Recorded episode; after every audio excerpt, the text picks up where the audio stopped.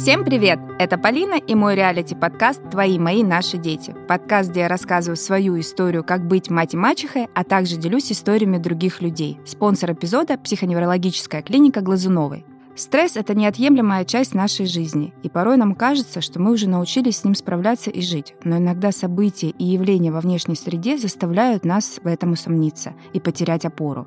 Как и что делать со стрессом, сегодня нам расскажет психиатр, главный врач психоневрологической клиники Глазуновой Иван Демьянов. Иван, привет. Привет. Давай начнем вообще. Что такое стресс? Ну, наверное, у стресса можно дать много определений, но по сути, если мы будем говорить а, сегодня, то это комплекс психических и физических и физиологических реакций, которые возникают у человека в ответ на определенные стрессовые события. Причем эти события могут быть как а, позитивными, но это нас, скажем, интересует меньше, а, так и негативными. То есть, по сути, это стресс это комплекс приспособительных реакций для того, чтобы человек мог что-то изменить, а, убежать, если говорить о каких-то угрожающих ситуациях, да, то есть мобилизовать все свои защитные системы для того, чтобы избежать ситуации, которые выводят его и его организм из равновесия.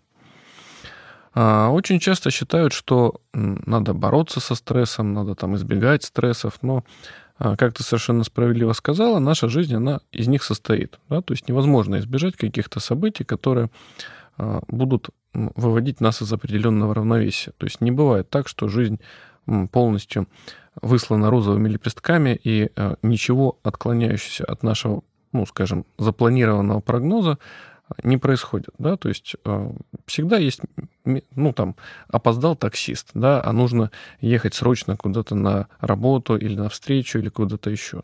А вопрос именно в том, как человек переживает этот стресс. То есть для кого-то даже это а, мелкая неприятность, это уже катастрофа, да, которая приводит к тому, что человек начинает злиться, а, там, не знаю, бросать вещи, названивать, э, ругаться и тому подобное и так далее. А, то есть очень важно как у конкретного человека происходит адаптация к изменяющимся условиям внешней среды.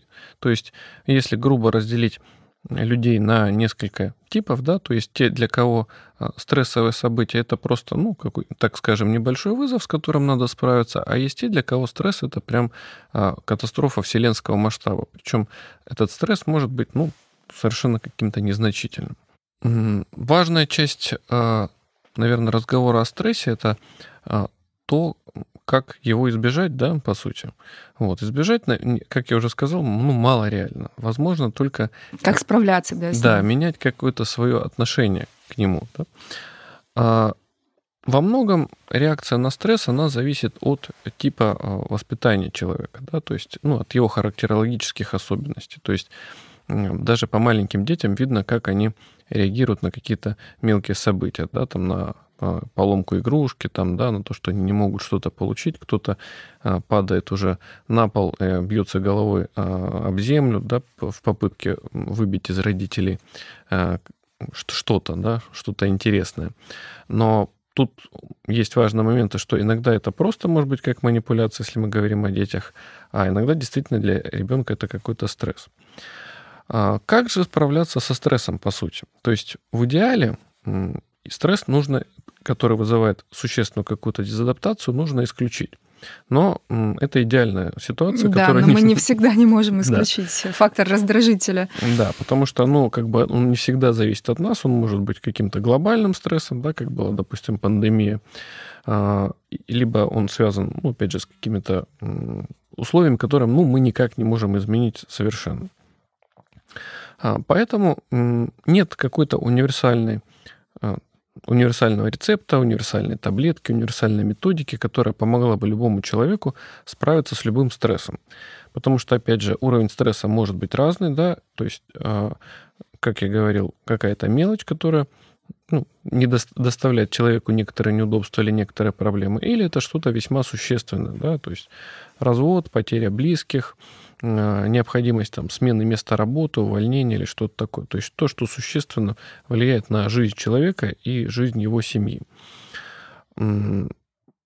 Если мы говорим о попытках именно а, профилактировать реакцию свою сильную на какие-то стрессовые события, то в первую очередь это ну, скажем так, здоровый подход к жизни, да, то есть необходимо высыпаться достаточно, потому что сон – это один из самых важных моментов для того, чтобы наша нервная система функционировала достаточным, достаточно здоровым образом и справлялась с предъявляемыми им, ей сложностями. Да? А вот, э, извини, пожалуйста, перебью, а скажи, это миф или это все таки правда, что нужно там 8 часов спать, или для каждого человека это все таки должно быть индивидуально? Это достаточно индивидуальная вещь, то есть, как правило, э, ученые говорят о, об определенных промежутках, то есть это от 6 до, там, ну, в разных случаях 10, ну, редко больше. То есть 6-10 часов сна – это как раз, ну, по их мнению, оптимальное количество. Вот. Но для каждого оно свое. То есть кому-то достаточно 6 часов сна, чтобы чувствовать себя бодрым, отдохнувшим и выспавшимся, а кому-то нужно 10. Да? А кто-то, соответственно, попадает в промежуток. Ну, это как бы каждый человек определяет опытным путем, по сути. Вот. И невозможно выспаться впрок. Но это, наверное, знают все. Мне кажется, чем больше спишь, тем больше хочется. Ну, есть такой момент, да, но важно также и то, что если человек спит много, больше вот э, этих 10 э, часов, это тоже не очень хорошо сказывается как раз на его организме, по сути. Да. То есть это как раз вот тот случай, когда чем больше спишь, тем больше хочется. По поводу сна, кстати, а является ли дополнительный сон дневной он восстанавливает жизненные ресурсы, или вот это мы говорим только про ночной? Потому что, знаешь, бывает, кто-то спит 5 часов ночью, а потом в обед досыпает. Ну, есть э, такое вещество, как мелатонин, которое вырабатывается преимущественно в ночное время, когда человек спит э, в помещении, в котором нет освещения. Э, это гормон, который регулирует цикл сон-бодрствования, который влияет на иммунные процессы, да, и как бы днем он не вырабатывается, потому что днем как бы добиться полной темноты, ну, невозможно, плюс у него есть определенный, ну, хронобиология, то есть это больше а, ночное время. То есть дневной сон, он в принципе неплох, да, то есть, как правило, это какой-то короткий сон, не более там часа-полутора, угу. который действительно могут, может принести именно бодрость. Нек- некоторым людям он действительно как бы критически нужен. То есть они чувствуют себя на порядок лучше, если у них есть возможность такой э, так называемой сиесты, да, скажем. Вот. А некоторые люди отмечают, что если они там поспали, ну пусть даже там 20-30 минут, то потом они не могут раскачаться там еще несколько часов, да, то есть они находятся в таком полусонном состоянии, и им, конечно, это, наверное, не самое лучшее решение для них спать днем. Ну, у меня потому что была такая привычка, э, еще когда я была беременная, знаешь, ну там в беременности, понятно, в сон клонит. И у меня как-то прошла эта привычка, то есть я сплю вообще мало, там 5-6 часов, и для меня вроде нормальная такая mm-hmm. бодрость у меня всегда была, и мне все говорили, что я рано покину этот мир. Мне казалось, что мне так удобно просто. Э, но при этом, при всем, у меня замелась вот эта привычка спать днем. И пришла как-то к неврологу, и она мне говорит, нет, нет, ты что, нельзя вообще. Я себя прям переучивала, чтобы меня не клонило в сон, там, а мне так нравилось, думаю, никого нет, дома можно полежать. А как оказалось, что это вроде как не восстанавливает никакие функции, и он бесполезный. Ну нет, говорить, наверное, о том, что он совсем бесполезный нельзя, mm-hmm. тем более, что, ну, как бы из личной практики тоже, да, можно сказать, что иногда достаточно там, поспать 20, 30, 40 минут для того, чтобы потом все а, как бы, активно работать и бодрствовать, mm-hmm. да, либо 3-4 часа сражаться с этой сонливостью, да, совершенно бесперспективно. Ну вот я тоже так посчитала, потому что я могу раз и на 15 минут провалиться, а потом встать и пойти, и мне все отлично.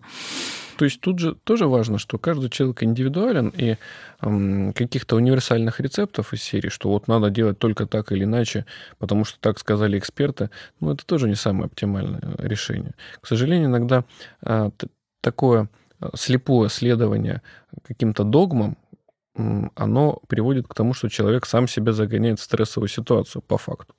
Причем, если взять историю медицины, историю человечества, да, то, что нам сейчас кажется абсолютно единственно верным, через там, 20-30 лет может быть вполне подвергнуто сомнению а, с учетом развития там, медицины, а, биологии там, и всего остального. Да, потому что окажется, что все ну, не совсем так, как нам сейчас кажется.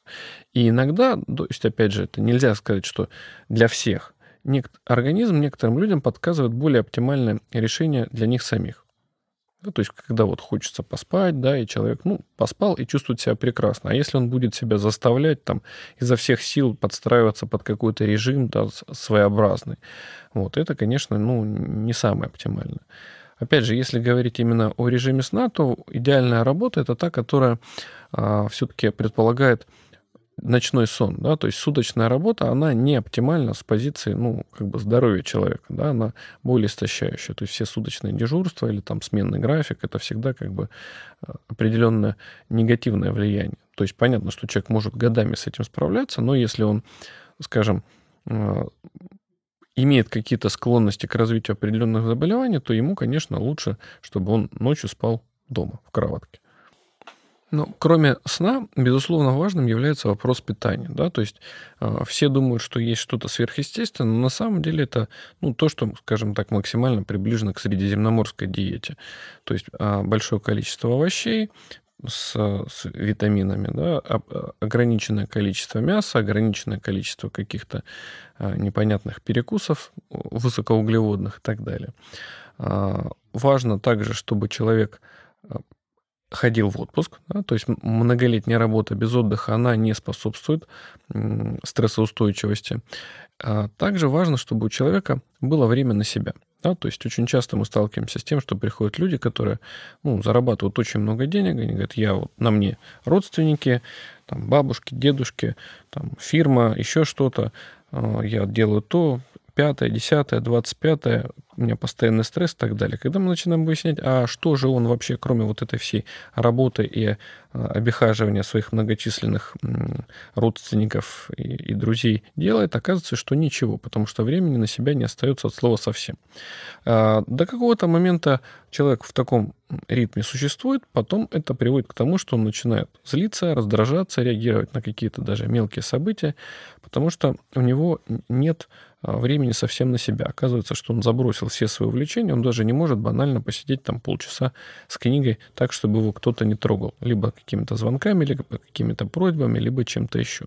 То есть мы всегда рекомендуем а, перестраивать график так, чтобы хотя бы несколько часов там, в неделю человек мог заняться каким-то любимым делом. Чисто для себя. Чисто для себя. Ни для детей, ни для жены, ни для фирмы, ни для чего, а вот просто максимально какое-то занятие, пусть оно даже абсолютно, ну, в кавычках, бесполезное, да, то есть, говорит, ну, это же никому не нужно, что я там сижу, играю, допустим, на э, гитаре. Да? Ну, так и цель-то не в том, что человек готовится к выступлению на какой-то международной площадке, а в том, что у него происходит определенное переключение работы его головы, да, такая психологическая разгрузка. То есть даже если он там на этой гитаре не умеет играть, а просто побренчит там полчаса что-то, вот. И ему становится легче, то есть он переключается от всего этого, то есть он делает то, что он сам хочет. Но иногда это бывает сложно, потому что добиться иногда а, а, ответа на вопрос, а что вы хотите сами делать, бывает неимоверно сложно. С некоторыми людьми, которые а, вроде бы ну, могут ответить на а, очень многие сложные вопросы, но при этом на такой банальный вопрос у них ответа нет. И приходится разбираться, чтобы понять, а что человек вообще на самом деле хочет, ну, кроме каких-то ну, общих таких общих вопросов, да, то есть там хорошо жить, хорошо питаться, хорошо одеваться, там что-то зарабатывать деньги такое. А вот а что конкретно он хочет, да, именно для какого-то развлечения, бывает очень сложно понять. Но ты вот прям а, про меня немного сказал, потому что для меня, как борьба со стрессом, это занять фортепиано. И я вот здесь тоже могу порекомендовать. Когда ты начинаешь что-то изучать новое, например, инструмент, ты полностью отключаешься. Вот я, когда играю на фортепиано, я не думаю ни о чем. То есть, если даже я беру книгу, ну, например, что-то хочу сделать для себя, я беру книгу почитать, мне все равно бывают сравнительные, ну, там, читаешь какой-нибудь, там какой-то сюжет, и ты начинаешь где-то сравнивать, где-то вспоминать, и опять заходишь в свою реальность. И в этот момент я поймалась на мысли, что да, я делаю что-то для себя, но я, наверное, совсем, у меня голова не отдыхает. А вот когда я занимаюсь фортепиано, у меня совсем вот эти параллельное чтение, эти две руки, это нога на педали. Думаешь, блин, так классно, и я прям за этот час отдыхаю. Это супер. Да, но для каждого человека это что-то свое. Да, то есть музыка это, в принципе, очень хорошая вещь для переключения. Но у кого-то это может быть, не знаю, там просто чтение книг, э, какие-то э, вязание, не знаю, все что угодно, да, то есть для, даже банальные какие-то компьютерные игры для некоторых могут быть способом для того, чтобы э, переключиться, снять стресс, дренировать агрессию и так далее. Ну, естественно, в рамках разумного, да, а не когда это круглосуточно, целыми ночами и так далее. А, также очень важным моментом является спорт. Да, для того, чтобы человек поддерживал себя в хорошей форме физической, Э, и, кроме всего прочего, во время занятий спортом также вырабатывается серотонин. Ну, то есть, по сути, эм, занятие спортом – это как легкий антидепрессант, который помогает человеку чувствовать себя здоровым, бодрым. Ну, и, в принципе, физическое здоровье, оно тоже является слагаемым э, психического. Да? То есть, без одного нет другого. Вот. То есть, по сути, рецепты э, профилактики стресса и стрессоустойчивости, они ну, известны уже много лет. Да? То есть это в здоровом теле здоровый дух, а, питание, сон, хобби, какие-то увлечения и отдых. Да? То есть проблема в том, что люди... А, и исключение стресса, если это возможно. Также в последнее время очень активно набирает а, популярность, ну, скажем, так, э, гигиена э, социальных сетей, да, то есть когда человек перестает часами сидеть, листать социальные сети, смотреть, что там происходит в новостях и так далее, он начинает чувствовать себя лучше, потому что то есть это как своего рода информационный стресс, да, наступает? Да, потому что, ну, если взять даже там 30-40 лет назад, такого количества источников информации ни одного человека не было, да. А тут у нас постоянно есть телефон, в котором есть масса всего радио, интернет, а, телевизор, и из всех из этих мы получаем информацию, то есть практически круглосуточно. Э, раньше человек приходил домой с работы, ну, мог там посмотреть телевизор, почитать газету, но этих источников было гораздо меньше. Mm-hmm. Сейчас, то есть происходит своего рода определенная информационная перегрузка, в связи с чем мы сталкиваемся с увеличением количества тревожных расстройств, депрессивных расстройств и тому подобное. То есть здесь нужно сделать гигиену или прям диету? Ну, все зависит от состояния человека. То есть, если он хочет именно э, заняться профилактикой, да, то это, э, наверное, гигиена, да, то есть ограничение количества времени, проводимого в, э, за получением информации там, в телефоне или в компьютере, ограничение количества источников, да, потому что иногда бывает, что человек пытается установить какую-то истину о том или ином событии или явлении, а, о котором это сделать невозможно, потому что источники разнятся очень сильно, а доступа к, к этому событию у него нет. Да, и он пытается выяснить правду всеми способами, но ее выяснить невозможно, потому что он не может переместиться там куда-то, да, и посмотреть, как оно на самом деле. И в результате чего он испытывает стресс, да, то есть он не может а, закрыть свой вопрос, да, и он пытается все больше, больше, больше выяснить, в итоге он перегружается а, чужими мнениями, чужими идеями, да, а сам не понимает, что на самом деле происходит. То есть иногда важно отставить это а, в сторону, да, и попытаться переключиться на что-то. Если же человек находится в постоянном стрессе, да, то есть он уже чувствует, что он не справляется, тогда тут важно, наверное, на какое-то время постараться исключить вообще получение этой информации. А если мы хотим понять, да, справляется ли в принципе человек со стрессом, да, то есть это, наверное, такой тоже важный вопрос, а понять, а, ну, что у меня происходит, нормально ли все со мной, это уже стресс какой, хронический, там, острый, или а, вообще это не стресс, по сути, то есть он не приводит к дезадаптации, то мы всегда ориентируемся на несколько моментов. То есть это качество сна, да, то есть если э, человек должен нормально спать, то есть, если у него нарушается сон, это уже такой тревожный звонок. То есть, а как заметить, что у тебя стресс, да? Да, то есть как нарушение мы, сна. Мы угу. видим, что человек перестает спать, да, перестает нормально засыпать или начинает всю ночь просыпаться или просыпается рано утром, изменяется аппетит. То есть на фоне э, тревоги многие люди либо перестают есть, либо начинают есть как не в себя. А, меняется настроение, то есть человек чувствует, что он ничему не радуется, да, то есть даже вещи, которые раньше доставляли ему какое-то удовольствие, они перестают это а делать. А может ли он радоваться всему? Потому что меняется настроение, он всему рад. Странный такой. Ну, это реже, откровенно говоря. Да, тут скорее какие-то другие моменты, отдельная тема для разговора. Как правило, все-таки радость пропадает. А человек начинает становиться раздражительным, да, то есть все, что называется, все бесит. Да? Дети бесят, муж, жена, там, работа, а, резкие звуки. То есть человек начинает э, постоянно на взводе. Да? То есть он начинает срываться, кричать, ругаться, там, э, на дороге ведет себя совершенно неадекватным образом. Да? Там, может выскакивать, пытаться там, э, бить э, людей, да, скажем так. Вот. Это уже ну, явные признаки того, что человек не справляется от слова совсем. И тут э, как раз это задача специалистов, то есть, чтобы разобраться, что с этим можно сделать. То есть, тут уже к специалисту нужно идти просить помощи или все-таки к окружению своему обратиться? Ну, можно пробовать, конечно, начать с окружения, да, но, э, как правило, человек получает такие э, совету, советы от гуру домашней психологии, серии взять себя в руки, там, э, перестать заморачиваться, да, обращать внимание на ерунду и так далее. Проблема в том, что если человек это может сделать сам, он сам это сделает, потому что состояние стресса, оно приводит его к тому, что он этот стресс должен как тем или иным образом избежать, переработать, справиться. Если у него это не получается, и это тянется уже больше нескольких недель, и совету, а, советы от близких или попытки что-то поменять в своей жизни не срабатывают, тогда нужно уже, собственно, обращаться к специалисту, чтобы а, это не приобрело хронический характер. Да? Если это приобретает хронический характер, что потом может быть? Даже исключение этого стресса, оно не убирает симптоматику. То есть человек продолжает плохо спать, плохо есть там, и тому подобное.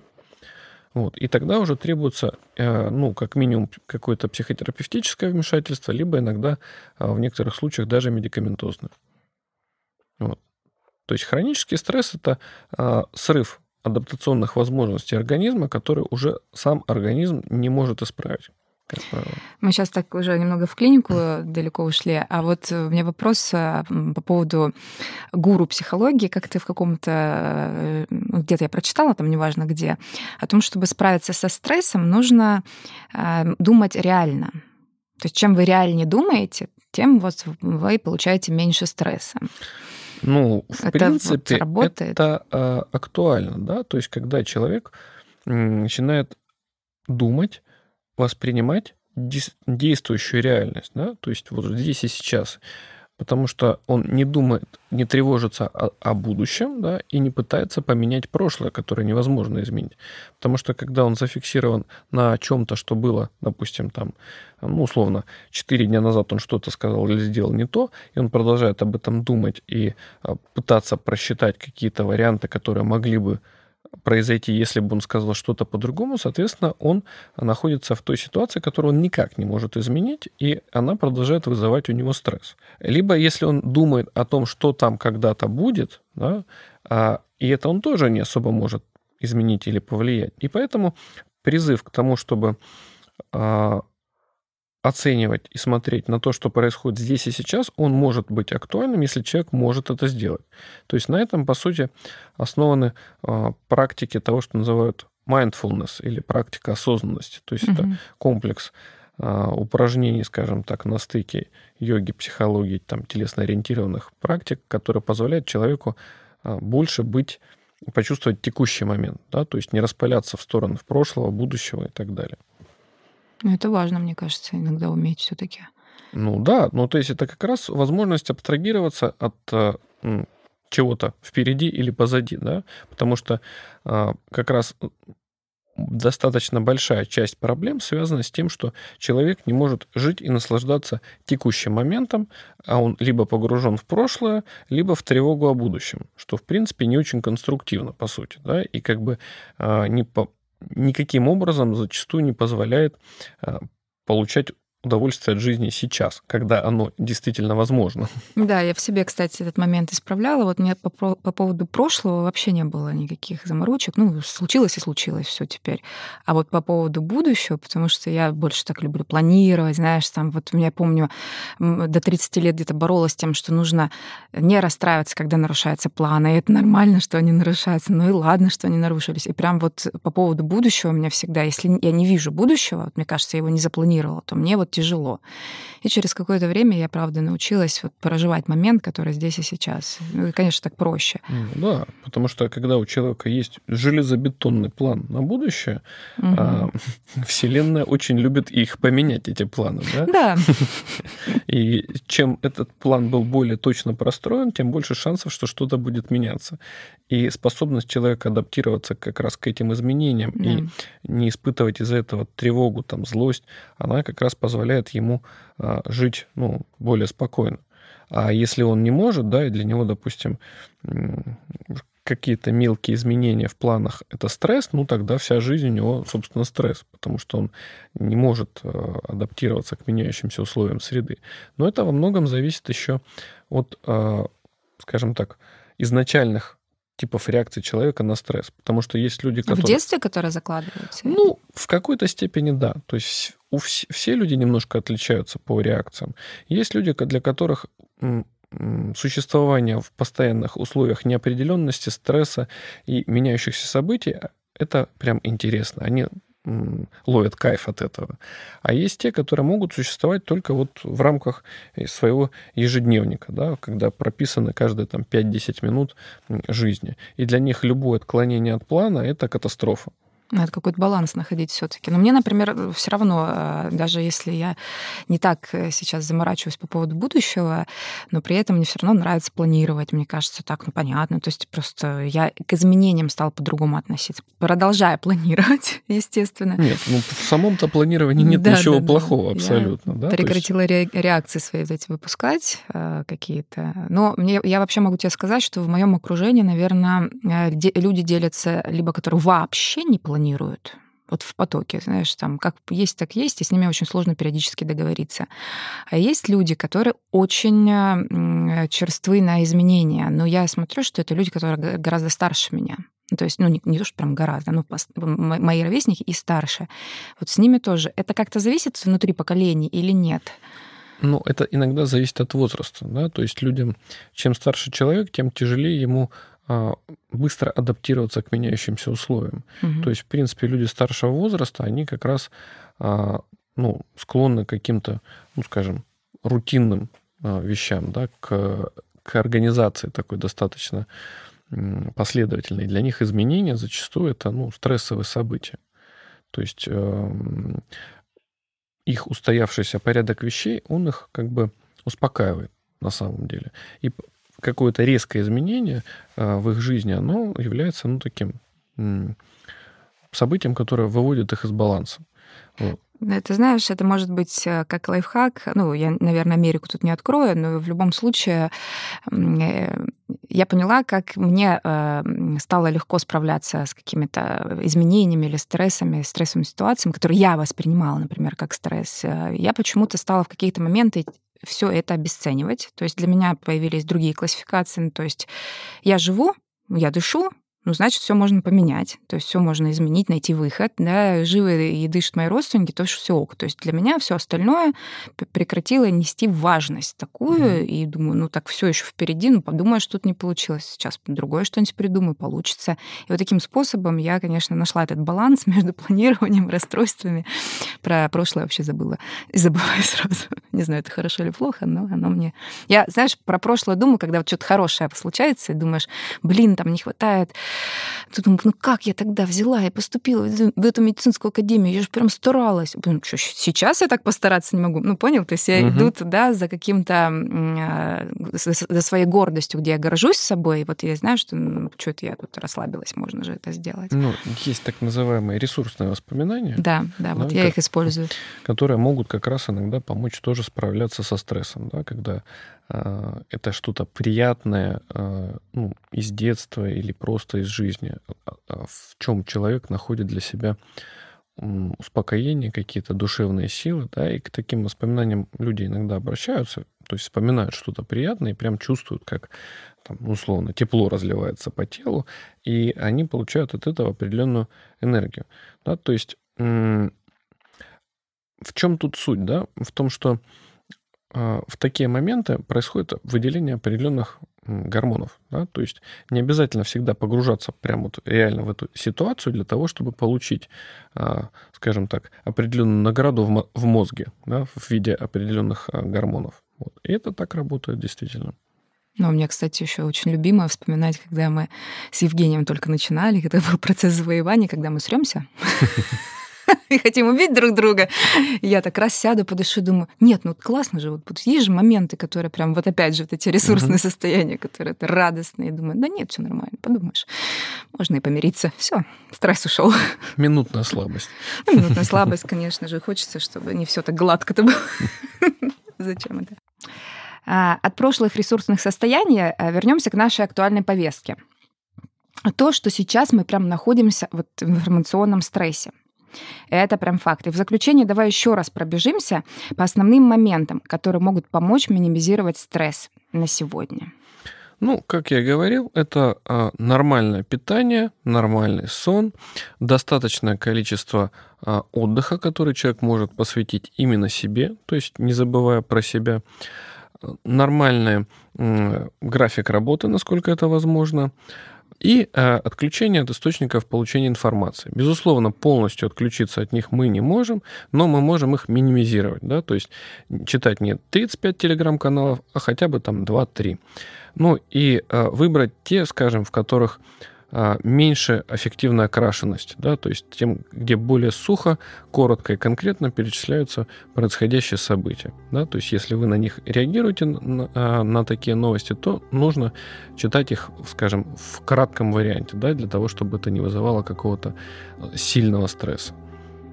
Спасибо, Иван, за очередной классный экспертный эпизод.